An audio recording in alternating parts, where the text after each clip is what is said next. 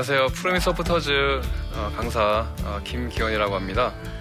어, 오늘 2부 어, 주제는 사랑의 삼겹줄이 되어 주십시오라는 그 주제로 음, 이야기들을 좀 하려고 합니다.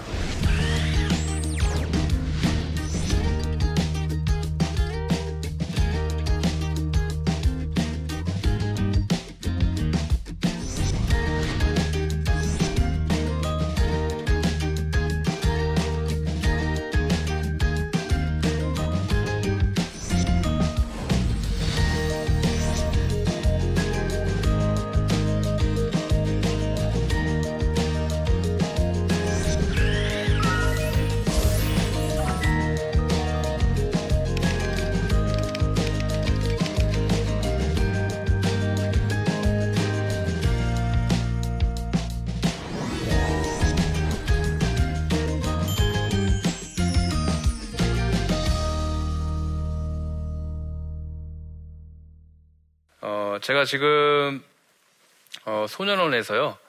어, 좀 문제가 있는 아이들이 있어요.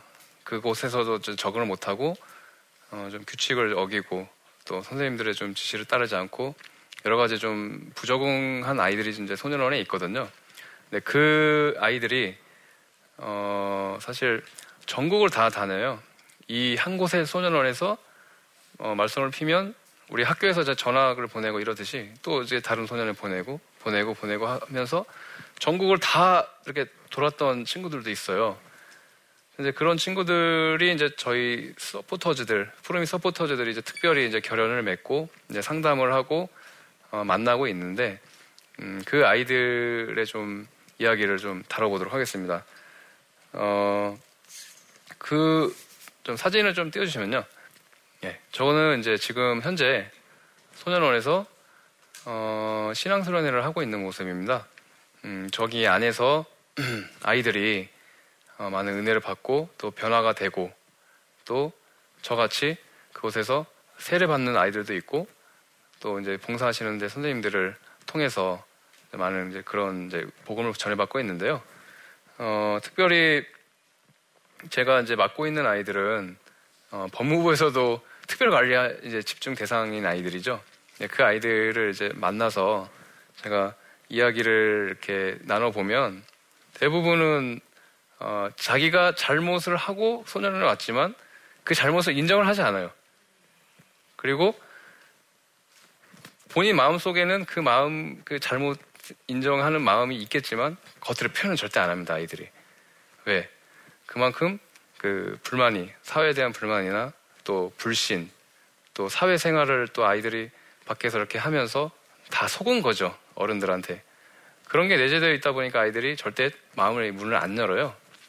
그래서 이 아이들이 본질적으로 이제 바뀌기 위해서는 사실 어, 성찰의 좀 삶이 좀 필요한 것 같아요. 근데 그 성찰이라는 그 삶이 그냥 우리가 세상적으로 말하는 성찰이 아니라 하나님 안에서의 그 성찰이 필요한 거거든요. 그러면 그 하나님 안에서의 성찰은 결국 회개입니다. 근데 이 아이들이 어, 절대 자기 잘못에 대해서 인정 안 하고 너 왜 이곳에 왜 들어왔냐? 그러면 뭐 친구 때문에 들어왔습니다. 뭐 재수 없어서 들어왔습니다. 운이 없어서 들어왔습니다. 거의 그런 좀 변명조가 많아요. 근데 기독교 집회를 하는 아이들은 그런 것들이 다 무너져 내리는 거예요. 자기 죄를 회개하고 또 자기가 죄인이라는 것을 고백을 하는 거예요.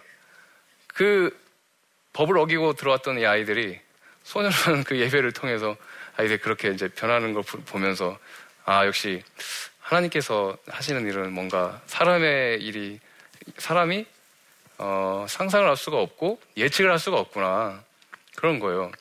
그 안에서는 아이들이 온순한 양 같아요. 목사님 말씀하시면 또 우리 어, 교과 이렇게 공과 선생님들이 말씀하시는 것들을 그냥 다 이렇게 그대로 받아들여요. 양같이. 그래서 참 그게 보면 신기하고 그렇지만 아이들이 또 생활 안으로 또 이제 생활관에 이제 소년 생활관에 들어가면 또 예전 습관이 또 나오는 아이들이 또 있어요. 그렇지만 또 교회 오면 또 바뀌고.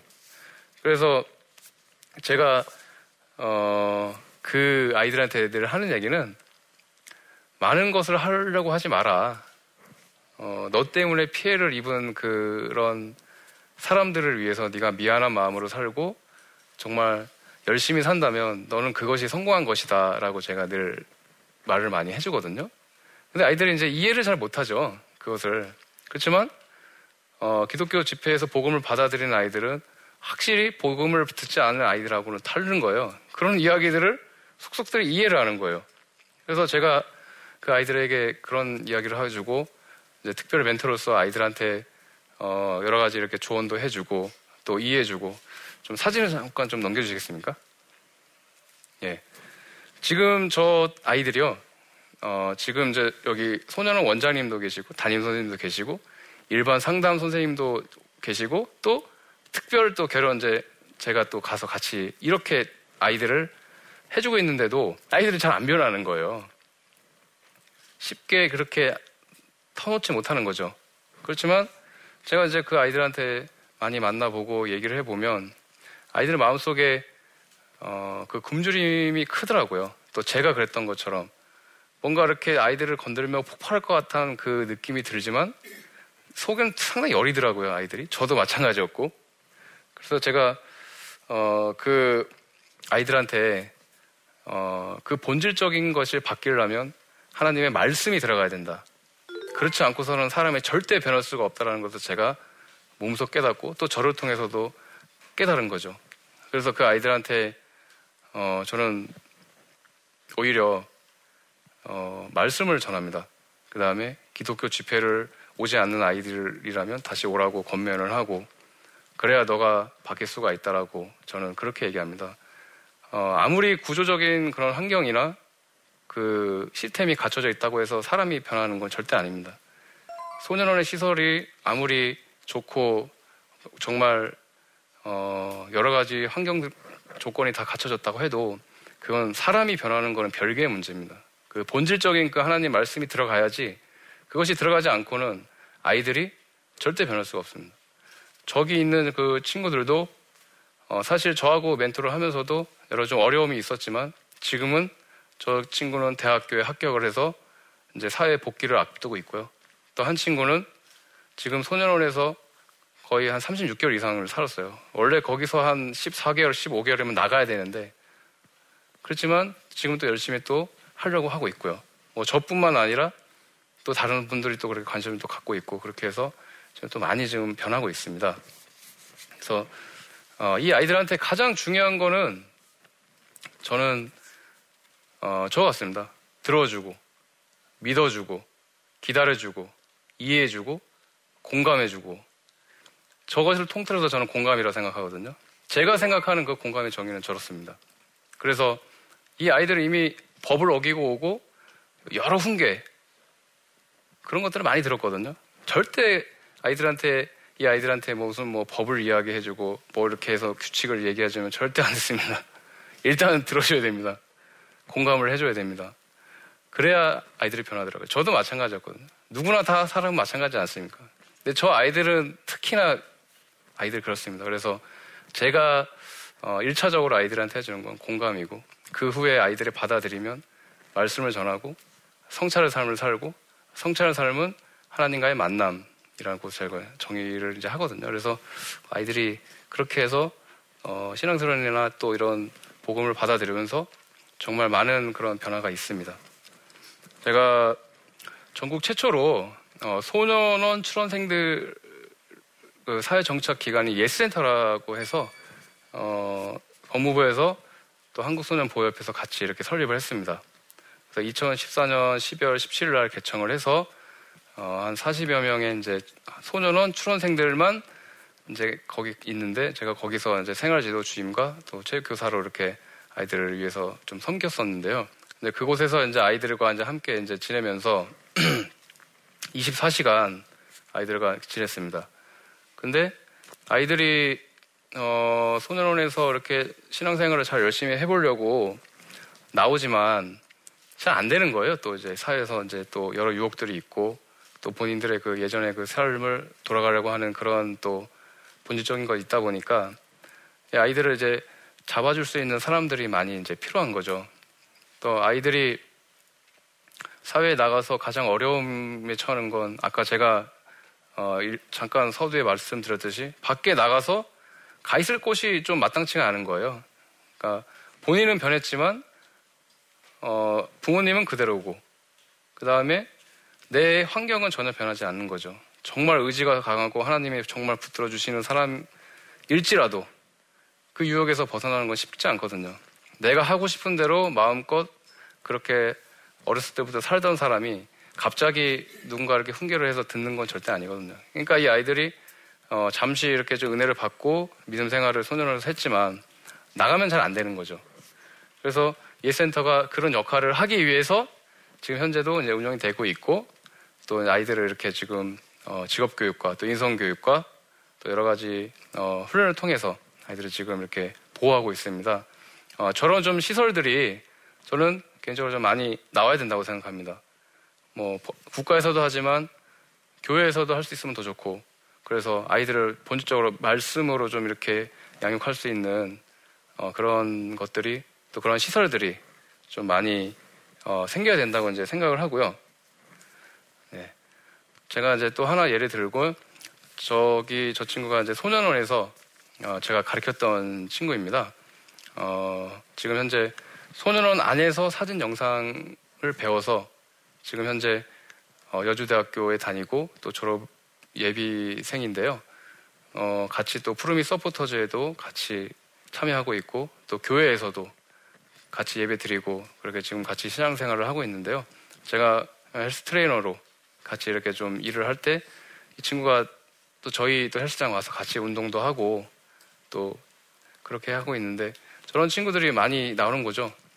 저 친구도 거기 안에서 복음을 받아들이지 않았다면 사실 예전에 그 삶으로 다시 돌아갈 수도 있었지만 저렇게 다시 열심히 좀 살려고 노력을 하고 있고 또 자기 후배들을 위해서 또 사랑을 다시 나눠주고 사랑은 흘러가는 것이라고 생각합니다. 그래서 내가 받은 걸 다시 주변에 있는 사람한테 흘러주고 또 보내주고 베풀어주고 근데 제가 또 받았던 사랑을 저 친구한테 줬지만 저 친구도 그대로 또 하더라고요. 그래서 지금 이제 소년원에서 이제 저런 일들이 많이 일어나고 있고요.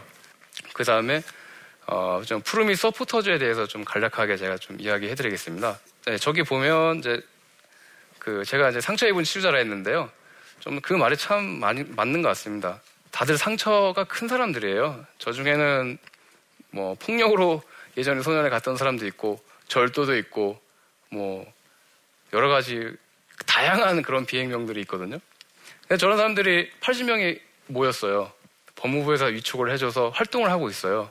그래서 각 소년원에 가서 자기가 나왔던 소년원에 가고 또 재능 기부도 하고 또 아이들과 멘토, 멘티를 맺어서 또 이렇게 상담도 하고 또 면회도 가고 또 자기가 할 수 있는 범위 내에서 어, 여러 가지 또 봉사활동을 하고 있는데 저 사람들 중에는 또 선교사도 있고 목사도 있고 다양한 사람이 있거든요. 지난번 어, CGN에서 어, 아프리카 탄자니아에 있는 선교사님을 다큐를 한번 찍었었는데요. 지난 7월 달에. 근데 그 분이 또 선배 목사님이시고 선교사님이세요. 근데 그분이 이제 그 활동하시는 그 탄자니아에 또 소년원 그 후배들이 가서 같이 봉사활동도 도와드리고 그런 적이 있었는데요. 저도 그때 같이 가서 어, 그 선교사님을 뵙고 또 후배가 선배들을 찾아가서 같이 봉사활동을 해서 아프리카까지 가서 그렇게 했던 적이 있었습니다. 그래서 이 푸르미 서포터즈라는 것이 어, 참 중요한 것 같습니다. 상처 입은 이 치유자가 어, 다시 그 상처를 받은 사람을 치유해주는 그 역할들이 지금 많이 일어나고 있거든요. 근데 이제 핵심은 뭐냐면 그냥 가서 한번 뭐 이야기해주고 강연해주고 이것이 중요한 게 아니라 저는 그 본질적인 그 말씀이 가장 중요하다고 생각합니다.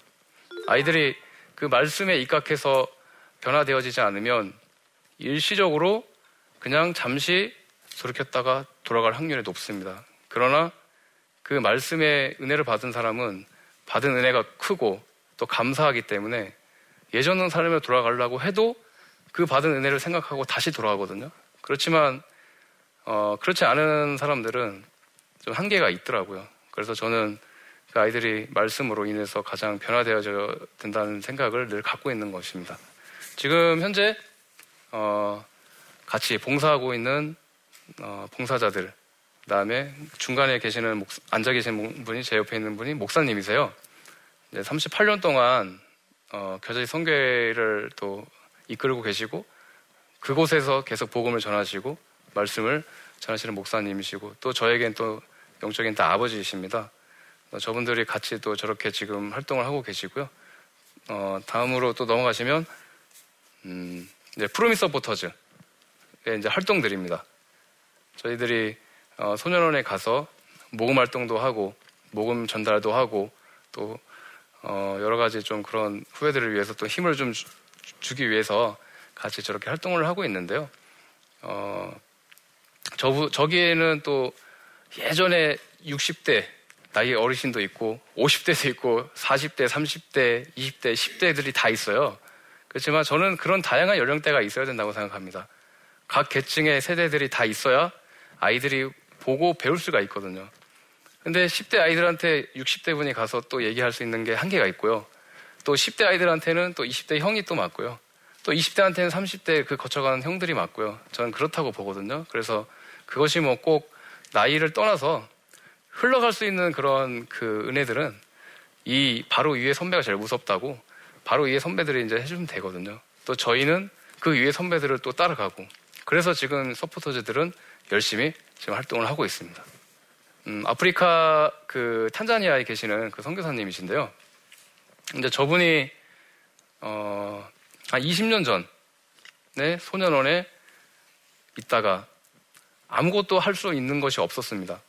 중학교 졸업도 못했던 분인데 어, 간호사 되시는 사모님을 만나서 어, 여러 우여곡절 끝에 아프리카로 가셨고 10년 전부터 아프리카 탄자니아 잔지바르라는 섬에서 어, 활동, 성교 활동을 하고 계십니다. 그래서 저희 소년원 이 후배들이 어, 10명이서 10명이 아프리카로 가서 그렇게 어, 아이들을 어, 봉사를 하고 성교사님을 만나고 어, 이렇게 배회하는 그런 일정을 이제 작년에 가졌었는데요. 어, 참 신기하고 놀랍더라고요. 어떻게 이렇게 소년원 안에서 이런 일들이 일어날 수 있을까? 그런 이제 저의 그 은혜도 많이 받고 또 선교사님도 또 많이 감격해 하시고 하는 활동들이 있고 또 추후에 또 아프리카에 갈 예정이 있습니다. 그래서 앞으로 관심도 좀 많이 가져주시고 기도 좀 많이 또 부탁드리겠습니다. 그래서 제가 가장 강조하고 싶은 건, 어, 한 사람을 위해서 여러 사람이 사랑의 상급질이 필요한 것 같습니다. 제가 정기순 어머니한테 사랑을 받고 또 소년원 선생님들한테 관심을 받고 또 김원기 목사님이 저를 주변에서 그렇게 해주셨던 것처럼 이 소년원 한 아이들을 위해서 저런 사람들이 많이 필요하거든요. 어, 그래서 여러분들이 그런 역할을 어, 해주시면 정말 감사하고 또 기도로서 또 아니면 다양한 방법으로 또 그 주변에 좀 널리 알려주셨으면 좋겠고요. 또 저러, 여러분들의 또 자녀 중에 누가 또 방황하는 사람이 있다면 또 저런 역할을 해주실 분들이 필요하거든요. 내 조카가 될 수도 있고 그것이 내 자녀가 될 수도 있고 아니면 내 주변에 있는 아이들일 수도 있고 그거는 뭐 누구나 저는 다 해당한다고 생각합니다. 어느 친구들도 다 보면 처음부터 비행 청소년이 되는 게 아닙니다. 이 시대가 점점 그렇게 되어가고 있습니다. 아이들이 마음 둘 곳이 없고 그러다 보니 다른 쪽에 빠지고 그리고 유흥에 빠지고 또 게임에 빠지고 컴퓨터에 빠지고 또 음란에 빠지고 모든 그럴 수밖에 없는 또 시대지 않습니까? 근데 그런 아이들을 방치해 두면 다시 소년원으로 올 수밖에 없는 또 그런 아이들이 많이 있거든요, 지금. 소년원에 굳이 오지 않더라도 그 위기 청소년들이 상당히 많습니다, 지금 우리나라에.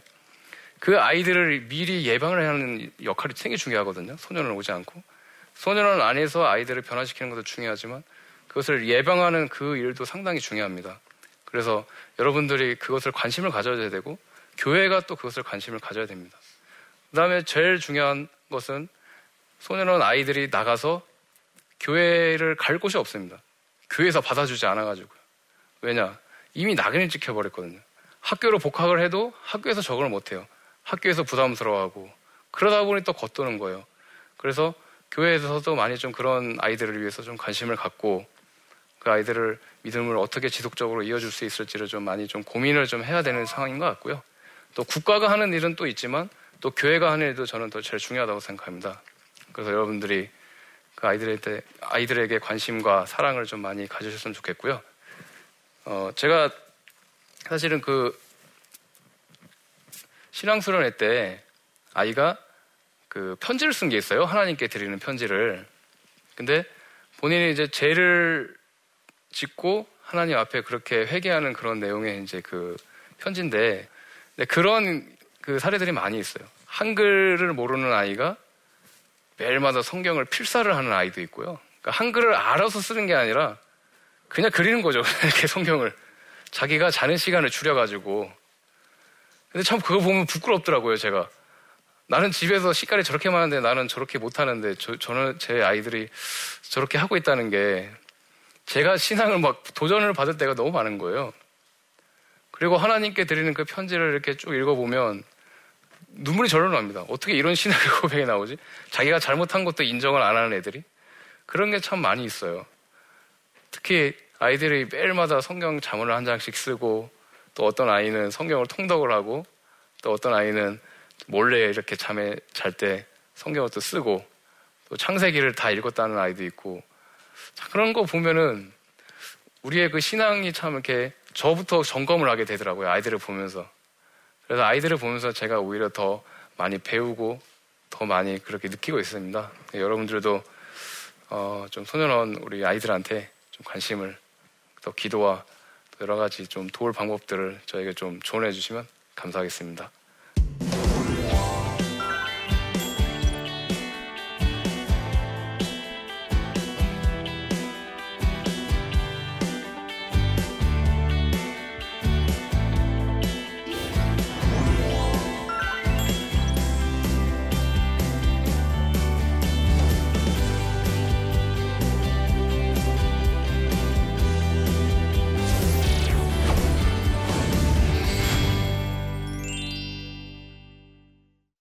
좀 몇몇 분들이 좀 질문을 어, 하신 게 있어서 그 질문에 대한 좀 답변을 어, 좀 드리겠습니다.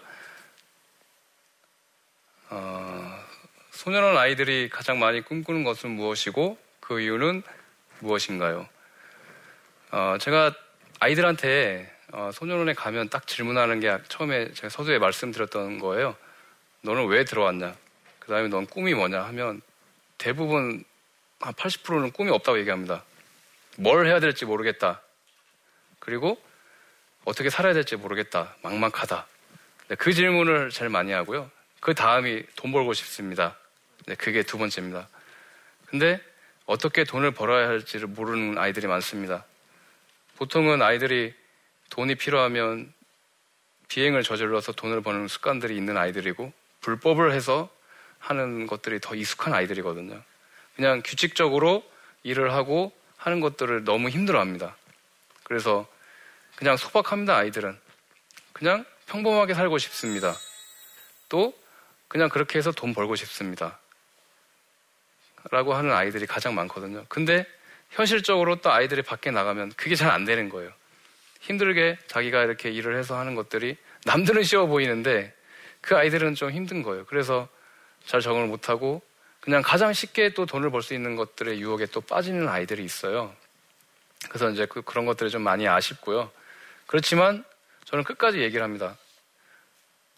꿈이 거창할 필요 없다. 너가 열심히 살고 또 성찰하는 그 삶을 산다면 또 네가 남에게 피해를 주는 것들을 미안하게 생각하고 열심히 살면 된다. 저는 늘 그렇게 이야기를 하거든요. 그래서 일단은 아이들이 꿈을 많이 못 갖고 있는 게 가장 안타까워요. 그래서 꿈을 제가 많이 또 심어주고 있고 또 여러 가지 예전의 삶을 살지 않고 열심히 살 수 있는 방향으로 설계를 많이 해주고 있습니다. 어, 부모에게 반항하고 공격적인 중학생 아들 어떻게 대해야 할까요? 어, 제가 사실 예전에 한번 이런 질문을 받았었어요. 어, 어떤 제가 방송에 한 번 나간 적이 있었는데 어떻게 제 전화를 하고 본인 딸이 남자친구가 생겼는데 뭐 이렇게 말을 안 듣는데 어떻게 해야 할까요? 뭐 그런 이제 질문을 하셨는데 어, 아이들 같은 경우는 아까 제가 서두에 말씀드렸듯이 사실 저희가 공감을 해줘야 됩니다. 그러니까 우리가 가르치려고 하면 절대 안 되잖아요. 그러니까 자기 자식 고치는 게 가장 힘들다 그러잖아요. 근데 일반 가정에서도 마찬가지인 것 같아요. 아이들한테 어 그냥 일단 들어줘야죠.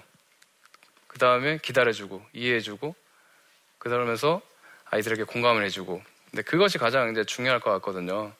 그러면서 서로 관계가 돼야 아이들한테 뭔가 조언을 해줄 수 있고 한데 부모님들은 무조건 조언을 많이 하려고 하잖아요. 그 버릇부터 그것부터 먼저 고쳐야 될 거라 저는 생각하고 있습니다. 네. 어, 오늘 이제 강연을 좀 정리해 보면요. 어, 아이들한테 가장 필요한 것들은 어, 사랑의 삼겹줄 그런 사람들이 필요한 거죠. 그래서 한 아이를 우리들이 그렇게 삼겹줄이 되어주자라는 것이 이제 저에게 하는 것, 어, 저희 그 바램이고요. 어, 보이고, 들리고, 느껴지는 것은 나에게 하라는 하나님의 명령일 수가 있습니다. 꼭 소년원 아이들이 아니더라도 여러분들이 정말 주변에서 하나님의 그 작은 신음, 아파하는 이들의 작은 신음을 한번 들어보십시오. 그러면 분명히 보이고 들리고 느껴지는 것들이 있을 것입니다. 그것을 여러분은 순종을 하면 되는 것입니다. 저는 소년원 아이들의 그 작은 신음을 저는 듣고 있습니다. 그래서 제가 소년원 아이들한테 그렇게 힘이 되어주고 같이 있어주려고 하는 것이고요. 어, 여러분들도 여러분 주변에 그런 사람이 있다면 꼭 그것을 지나치지 말고 하나님이 하라고 하시는 명령이라고 생각하시고 그렇게 꼭 하나님께 순종하는 삶을 사셨으면 하는 바람입니다. 오늘 강의는 여기까지 마치겠습니다.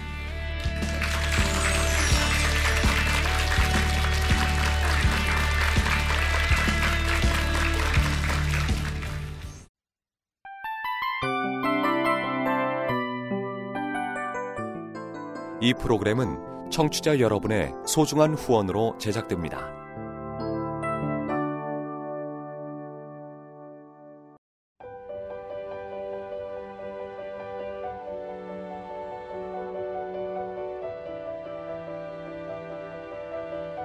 세상에는 수많은 교회들이 있지만 더 깊이 있는 말씀 강해를 찾기 위해 크기로만 교회를 선정하지 않습니다. 보다 좋은 영적 콘텐츠를 더 많이 나누기 위해 방송비를 받지 않습니다. 1년 365일 복음만 전하고 싶어서 우리는 광고를 하지 않습니다. 온누리의 복음을 땅끝까지 CGN TV와 함께 땅끝 성교사가 되주세요